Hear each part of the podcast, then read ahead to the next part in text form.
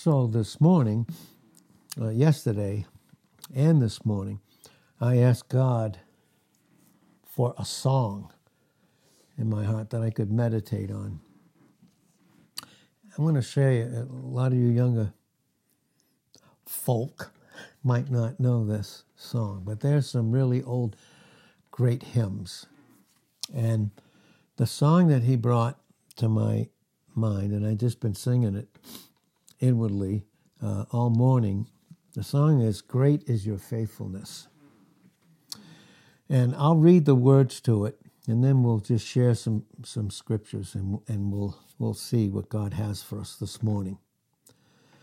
So this is how the song goes. It, Great is your faithfulness, O God my Father.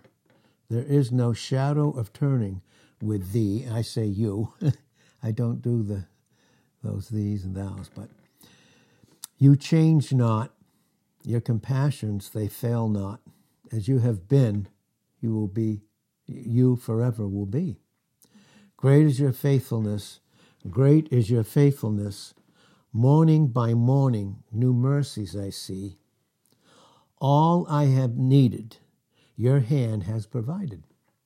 Great is your faithfulness, Lord, unto me. Summer and winter, and springtime and harvest, sun, moon, and stars in their courses above, join with all nature in manifold witness to your great faithfulness, mercy, and love pardon for sin, and a peace that endures. Your own dear presence to cheer and to guide, strength for today and bright hope for tomorrow. Blessings all mine with 10,000 besides. That's an old song and uh, hymn, and uh, we used to sing that. And uh, just chock full of meaning. And so that's the, the theme that was on my heart and God put that on my heart. We heard about um, God's. I heard just uh, just in the two men that just shared the word. I heard the faithfulness of God coming out of them, and I see it in every one of us here. I see His faithfulness, and all those things that we go through. For instance, in Isaiah forty three uh, for Isaiah 54 and verse 17, it says, No weapon that is formed against you will prosper. It's not going to last. And every tongue that will rise against you in judgment, you will condemn. This is the heritage of the servants of the Lord, and their righteousness is of me, saith the Lord. And so, what a tremendous thing that is when we consider that all that has to do with is his faithfulness. And something that, again, in Isaiah 59, verse 19, it says, So they will reverence your name, your nature, and what, who you are and what you've accomplished. They will reverence the name of the Lord from the west and his glory from the rising of the sun in the east, obviously, when the enemy will come in like a flood the Spirit of the Lord will lift up a standard against him. Notice that? Always. Always does. And so this is what makes it so very important. And we're going to get into in this this uh, possibly tomorrow and through the week a deeper uh, understanding and a deeper a counsel from God about the yoke too, about yokes. It's very necessary, especially uh, for, for young men and women to remember, it says, and that's what he's preparing us for in Ecclesiastes 12 and verse 1. Ecclesiastes 12, verse 1, and it's very interesting the way it correlates, but it says, Remember now your Creator in the days of your youth, while the evil days have not come. Well, they haven't come yet. He's preparing us for them. Nor the years draw nigh when you will say, I have no pleasure in them.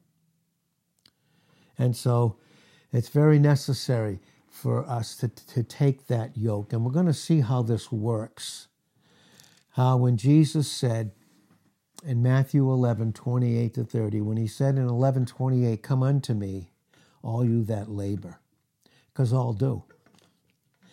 Are saved and unsaved, those that aren't Christ and those that are Christ, they all labor. But we have Him to come to whenever we desire. And His desire is that we should continually come. He has to bring us to a place where we desire to constantly come. and so, Matthew 11, verse 28 Come unto me, all you that labor. We all labor. And though, and then what? Heavy laden. And what is the answer for both? What is the answer? And I will give you what? Rest. But you have to take the yoke. You have to take a yoke. You have to take the yoke. And that's always the lesson that we're learning. It doesn't matter the circumstance, the situation, the trial. It doesn't matter. Those things don't matter. What matters is, is do we choose to yoke up with him or do we face it alone?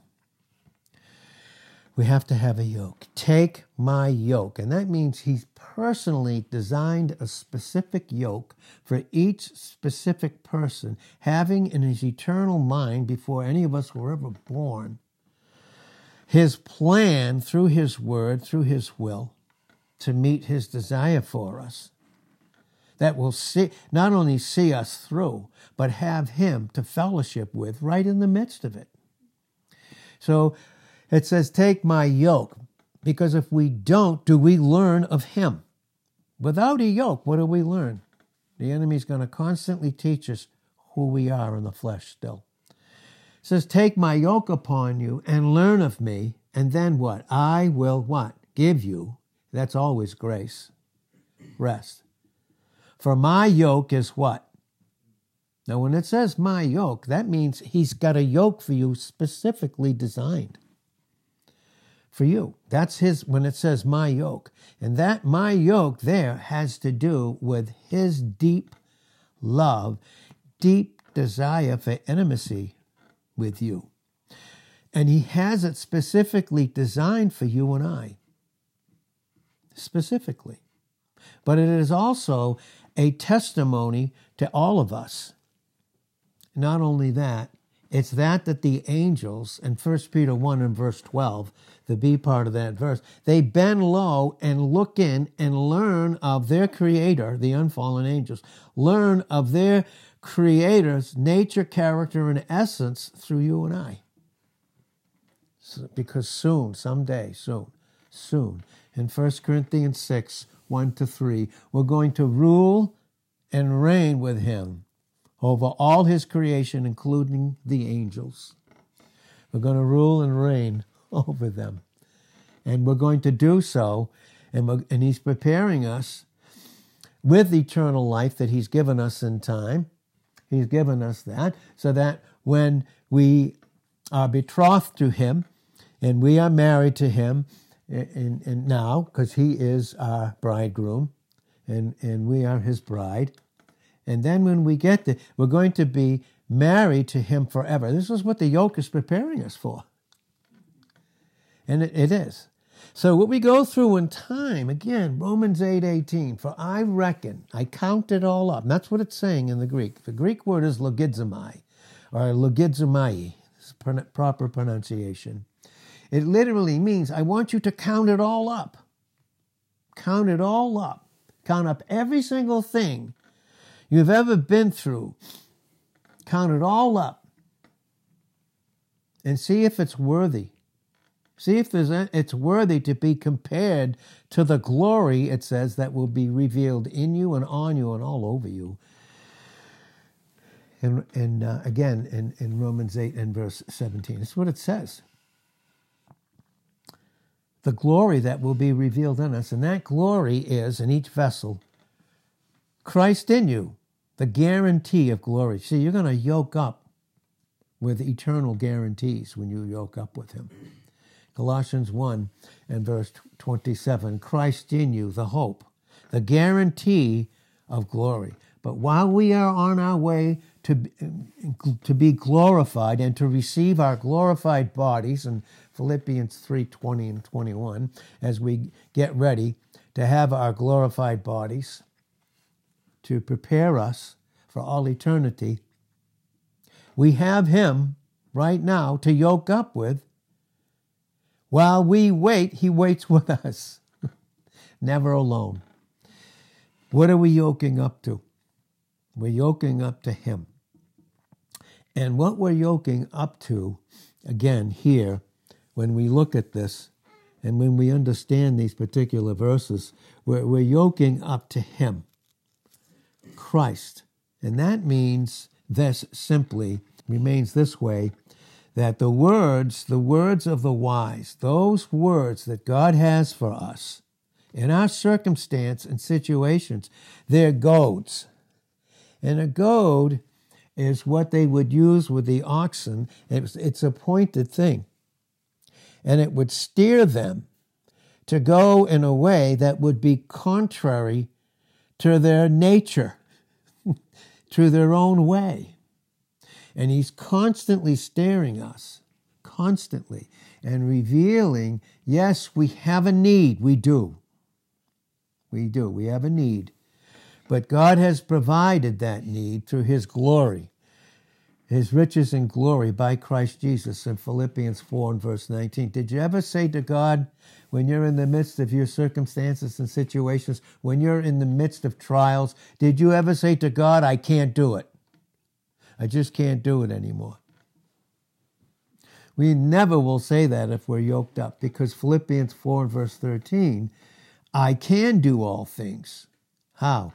through Christ, which makes me mighty, which gives me the strength and power of his grace. And so what that simply means is is that without that yoke, without us being yoked up to him, what can we do? In John 15 verse 5, what can we do without him? We can do nothing without him. That's the constant lesson. It is. It's a constant lesson that he's and, and he's teaching us and training us. You know, everything about in time is he's tre- te- uh, teaching us and training us to reign with him, preparing us to reign with him for all eternity. Is it worth it in time? What, what are we going to compare with what we go through with sufferings? And again, those are all measured out by his love. 1 Thessalonians 3 and verse 3. They're all measured. The afflictions are measured. But, and they're only measured by God's anticipative love and his prevenient grace. But that love, he doesn't want it only to be anticipated on his part. He doesn't. And he, and he, but he wants that love through that grace to flow in me as an individual so I have fellowship with him. Because without that exchange of love, is there a proper relationship? Is there proper intimacy? Is there fellowship? Because without love, I am what? Nothing. That's what the enemy wants to convince us. See? Without love, I'm nothing. That's what makes the yoke necessary. But what are we yoking up? Who are we yoking up to? It's Christ. And what do we experience? One individual this morning shared about the waters that are rising. The waters that are rising instantly. Instantly, God brought to my mind these scriptures. Instantly. And this is what the enemy designs to be for waters the waters of impossibility, the waters of things are not going to change the waters that say, What's the point? well, the waters here are brought out as we can understand in those verses that we gave Isaiah 54 and verse 17 and Isaiah 55 and verse 19. Yes, he was speaking to the nation of Israel, but we glean from those things because is he any less faithful to us? No. God, we'll see this this morning. God is not only faithful to us. He is nothing but faithfulness. Nothing but faithfulness. He's faithfulness to himself because he's invested himself in us through giving us the Son, and we experience it by the power of the Holy Spirit. So when I yoke up with Christ, That allows the Holy Spirit now to bring in the things that are mine in Christ. In John 16, 13, and 14. It's my only means of guidance. I have to have that yoke. I have to have it. I must constantly be restrained. You and I, we must constantly be restrained because the enemy's constantly after us. How does he restrain us? Through this yoke. And what the yoke that I experience is the constraint of his love. And 2 Corinthians 5 and verse 14. Here is Ezekiel 47, verse 1. It says, Afterward he brought me again unto the door of the house, and behold, waters issued out from under the threshold of the house eastward. There's waters coming in.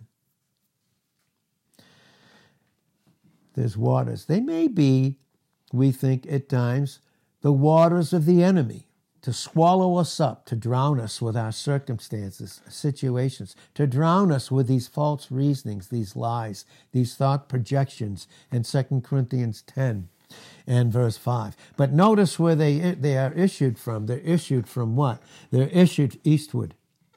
And God always and will only allow those waters that the enemy means for evil to show us that we can't do anything without Him. We submit to Him and we experience resurrection life. Because the sun always shine, rises what? From the east. It's resurrection life that we experience right in the midst of the worst that the enemy could do to us. Right in the midst. That's why Jesus said in Matthew 16 and verse 18, He said, And upon this rock, I, Himself, I, Petra, Petra, massive ledge, foundational truth. Upon this rock, I will build my church. And then it says, the gates of hell will not prevail against it. Did you hear that? We make up the church, did you know? And the, all the marshaled satanic army against us, against us, will not prevail. Try as they might. Bring in the waters. So the waters came out from under the right side. Do you see what that's saying? that anything that's, uh, that's allowed of the enemy for the believer has to get God's permission because there's a blessing in it. Isaiah 45 and verse 3, I will give them the treasures of darkness. You know, there's only there's certain treasures that can only be found in, in darkness. Did you know that? The darkness of his absence, physical right now. Physical. But having not seen him, which was brought up in 1 Peter 1 8, we love him. He doesn't have to prove it constantly. He doesn't have to prove it. We're yoked up to him. We're not far from him. We're very near him, where the enemy in James 4 6 and 7 cannot touch us in our experience, just like he cannot touch our unassailable, immutable, unchangeable position that's ours in Christ. And notice it issued down from under the right side. And the right side is where we are in Christ. God approves. Did you see the book of Job? Have you read it? Do we, have, do we remember what God has taught us, all of us, about that? That through that whole thing, there wasn't a thing that Satan could do and be allowed to do that wasn't under God's control. That wasn't under him. And God will use the enemy to reduce us from relying on the flesh. To see that we have a need, we cannot meet it. Not one meet, we cannot meet it. If you don't have enough air, will you die?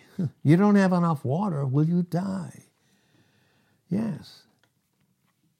The waters issue down from under the right side, it says here in Ezekiel 47, verse 1, of the house at the south side of the altar. Then he brought me. It's very interesting. He brought me. Do you know what that God's doing? He has to bring you and I, just like he has he had to bring Peter. Do you remember what he told him? And in, in John 21, 15 to 17, he gave him this great commission. Peter.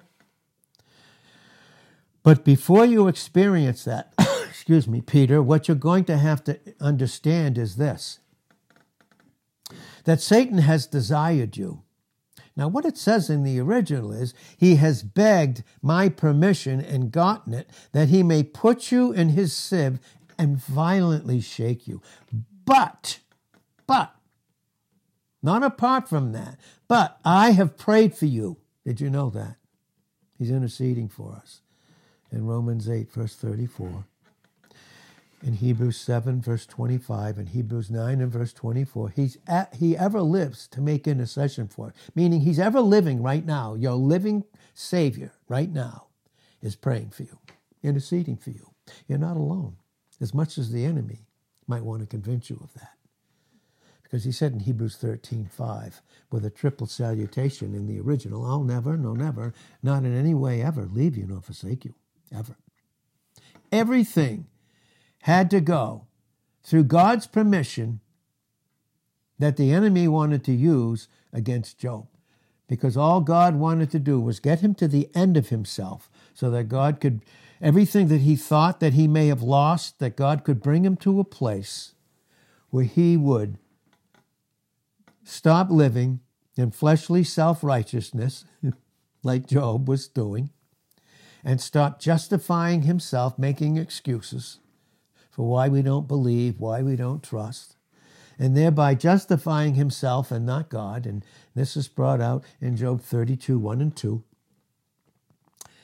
God allows all of that because he wants to bring back a double blessing to Job. You know what that means? Not only supply him and fill up his cup, and his capacity in Psalm 23, verse 5, to overflowing, but that it overflows to others for God's glory, so that all things that are for our sake, that the abundant grace might through the thanksgiving of many, that's the overflow. He's not just doing something in your life, although that's first and foremost. He's doing it in you and for you for others. He's preparing us. Plus, he's preparing us for a heavenly choir we know in Revelation chapter 5, verses 9 to 12. Notice it says, Then he brought me. He, com- he, he three times he repeated to Peter, Feed my lambs, feed my sheep, feed my sheep. Three different times.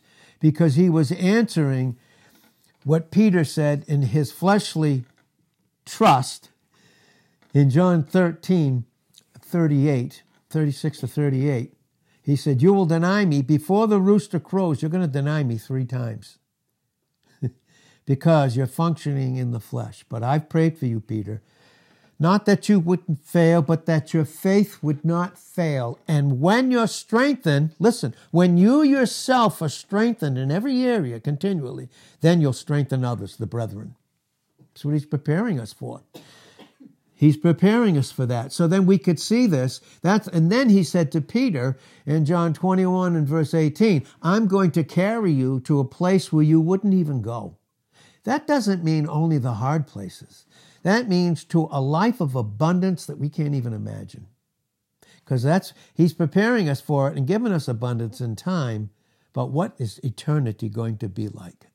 Because if we suffer with him, and 2 Timothy 2:12, we will reign with him. Yes. Why do we think it's strange, these fiery trials that try us, like it's some strange thing that shouldn't happen to us? In 1 Peter 4 and verse 12. Well, Ezekiel 47, verse 2, it says, Then he brought me. That's right. Every step he's got to bring us. Every single step. Then he brought me out of the way of the gate northward, where he's ruling. You'll see that in Psalm 75, 6 and 7. You will see that. For promotion, it doesn't come from the east or the west or from the south. He puts down one and, and rises up or promotes another because he's north. He rules above everyone in his sovereignty. Here it says, He brought me out of the way of the gate northward and led me. We ha- do we have to be led? Can he lead us without a yoke? He won't. He can't. It, it means our will must submit to his. He led me about the way without unto the utter gate by the way that looked eastward. Was he always keeping our view? It's eastward, it's heavenly.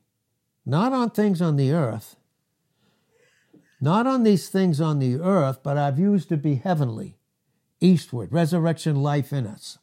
And that's brought out in Colossians 3 1 through 3, based upon the fourth verse in the, in the third chapter of Colossians. Here, he says, there, the way that looks eastward. We're to look away in Hebrews 12 2 from all that would distract. Stop looking to it. This person, that person, this trial, that trial, this negative thing, that. Ne- look away from it. It's a choice. You say, I can't. Oh, yes, we can. We can submit our will. Looking away from all that would distract unto Jesus. Otherwise, you try to carry a burden and when you try to do it on your own, ultimately it's going to lead to sin. Back to those old ways again in Proverbs 26 11. And we see it very clearly in, in uh, I believe it's either 1st or 2nd Peter 2.22. The dog returning 2.22 of 2nd Peter to its vomit. When we don't go forward, the enemy tempts us and tries to stop us from going forward. What's the only thing we can do? Just go back. The very thing that we hated, the very thing that kept us in bondage, slaves to sin, in John 8, verse 34, instead of being captured, prisoners of his love in Ephesians 3, 1 and Ephesians 4 and verse 1. Those waters he was to behold, there ran out waters from the right side where we are approved of in Christ. In Revelations 1 and verse 20, and all the way down through in those first three chapters, we see that it's on the right side. Christ is seated at the right side. Our the Father's approval and complete satisfaction and overwhelming joy that we're to experience in Romans 5:11, but that we have because we're in Christ at the right hand the right side. And when the man that had the line in his hand went forth eastward, he measured a thousand cubits, and he brought me through the waters. Did we hear that? Maybe I can't measure it. Maybe I don't know the depth of what I'm going through, but he does, and his love has measured it. He measured it because the man measured it like only he could, our precious Savior. He measured it thousand cubits, and he brought me through the waters. Notice that? He did. All that was coming against me, remember? No weapon that's formed against you will prosper. And every tongue from the lying enemy in John 8, verse 44, every tongue that rises against me, he'll condemn. He'll do it because our righteousness is of him. And that's what's on trial. Did you know we wouldn't even have a trial if Christ wasn't in us and we were in him? Never. We wouldn't even have one. He measured it. He measured it, and the waters were to the ankles. Again, he measured a thousand and brought me through the waters. Did he? Is he? Is he going to leave us and forsake us? Will he? He brought me through the waters, and the waters were to the knees. And he measured a thousand again Notice everything is measured. How does he measure it? By his love and his wisdom. You need wisdom? Well, then ask of God in James 1 5. And humble yourself. Humble yourself in his sight. And when you do, he'll exalt you in 1 Peter 5 and verse 6. He will. He will. And then you can cast all your anxiety, all your care upon him. Because when you do, you realize he does care for you. Because if you don't, you have an enemy, the adversary who walks about seeking whom he may slaughter with thought projections and lies to wear out the saints in Daniel 7, verse 25. He speaks great words against the Most High. To wear out the saints, to wear them out, to wear them out. Again, he measured a thousand and brought, brought me through. The waters were to the loins. Afterward, he measured a thousand and it was a river that I could not pass over. I don't know. when he led the Israelites, 2.4 million men, never mind women and children, 2.4 million out of the second generation, because the first generation there, uh, only two went in. Thousands, thousands millions went, but they weren't of the first generation because they doubted, disbelieved, tempted God constantly. It was only Joshua and Caleb in Numbers, the 13th chapter, that were of the old generation that went in. That went in. Again, they could not pass over because it was a, a, a, river that they could not pass over, for the waters were risen, waters to swim in, a river that could not be passed over. And he said unto me, Son of man, have you seen this? Then he brought me and caused me to return to the brink of the river. And now, when I had returned, behold, at the bank of the river there were many trees on either side, on one side and the other. Then said he unto me, These waters issue out toward the east country.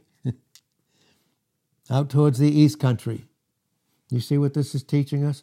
That no, ma- no matter what the enemy is trying to do against us, God is using it to teach us that He will carry me through, because He's the only way, only way that that will happen. And then it says, He says, go down into the desert, go down into that desert. You see, that plain, and go into the sea which being brought forth into the sea, the waters will be healed. He's going to bring in the healing that He's healed me with and bring me into the sea of a multitude of others so that they too can be healed. They too. Do you see? So what do we what do we yoke up to?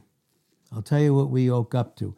He who is faithfulness. I'll just close it with just reading these few scriptures here in Lamentations, the third chapter. And they're called Lamentations for a reason. they were lamenting certain things. But here in Lamentations, verse uh, 3 and verse 19, well, in verse 18 it says this And I said, My strength and my hope is perished from the Lord.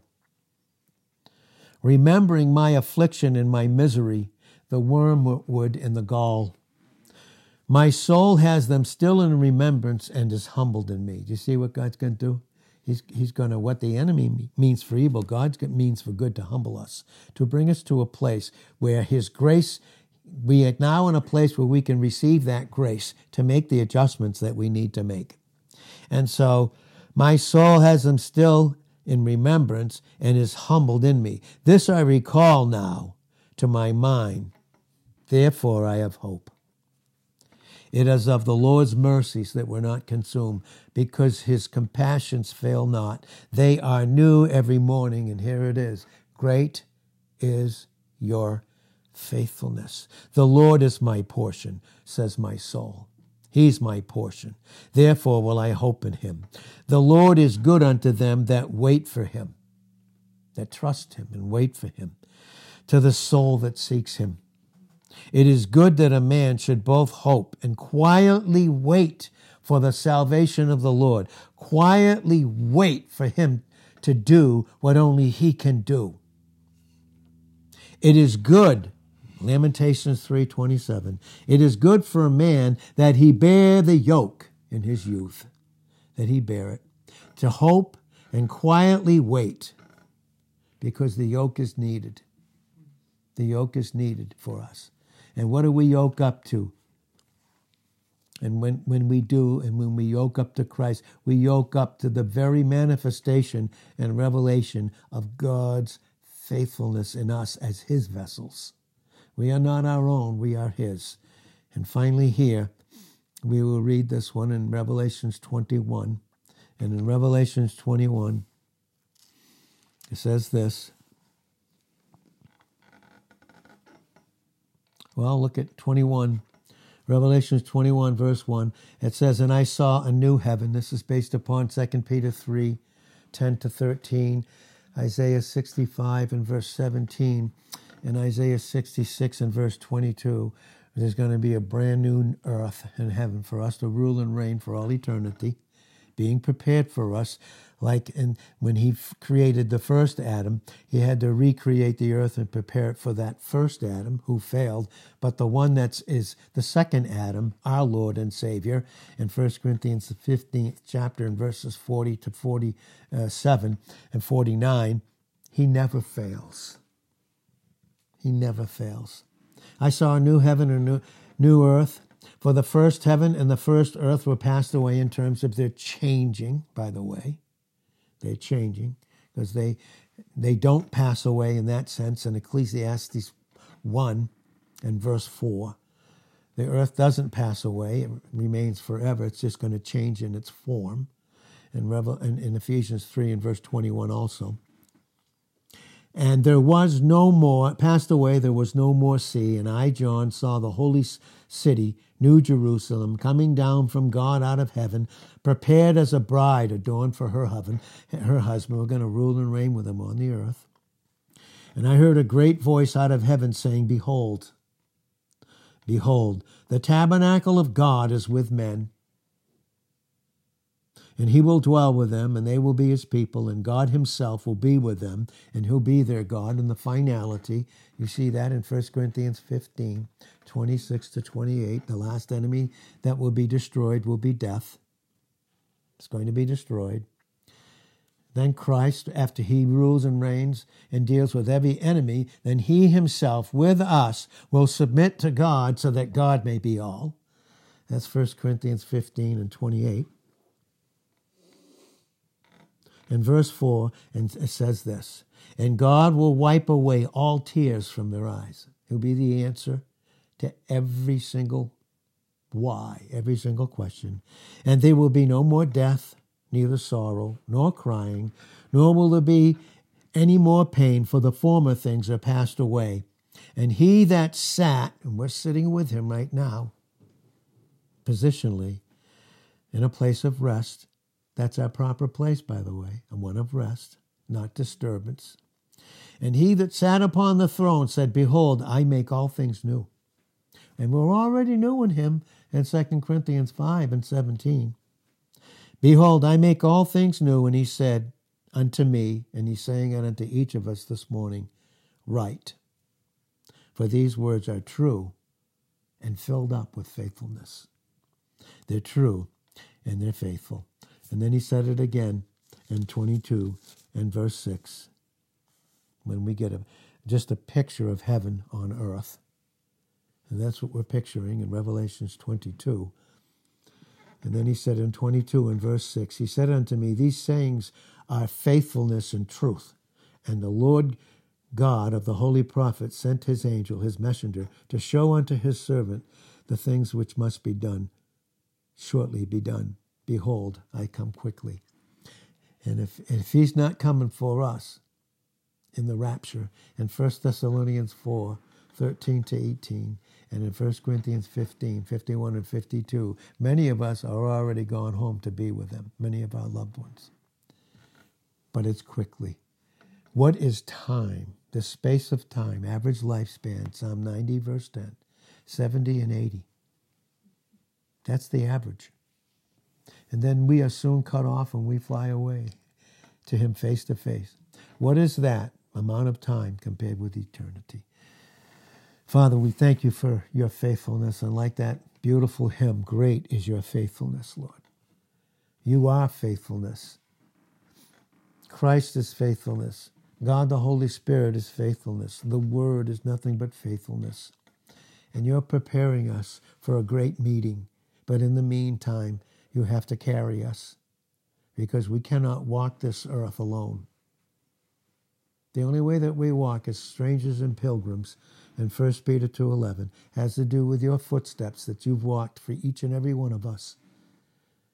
In 1 Peter 2.21, you count all those steps. In Job 31 and verse 4, the steps of a man are ordained of the Lord.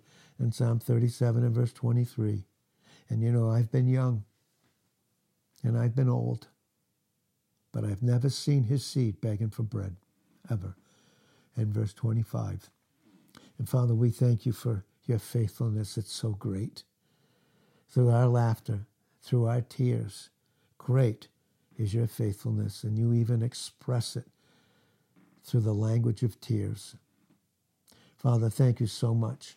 In Jesus' name, amen.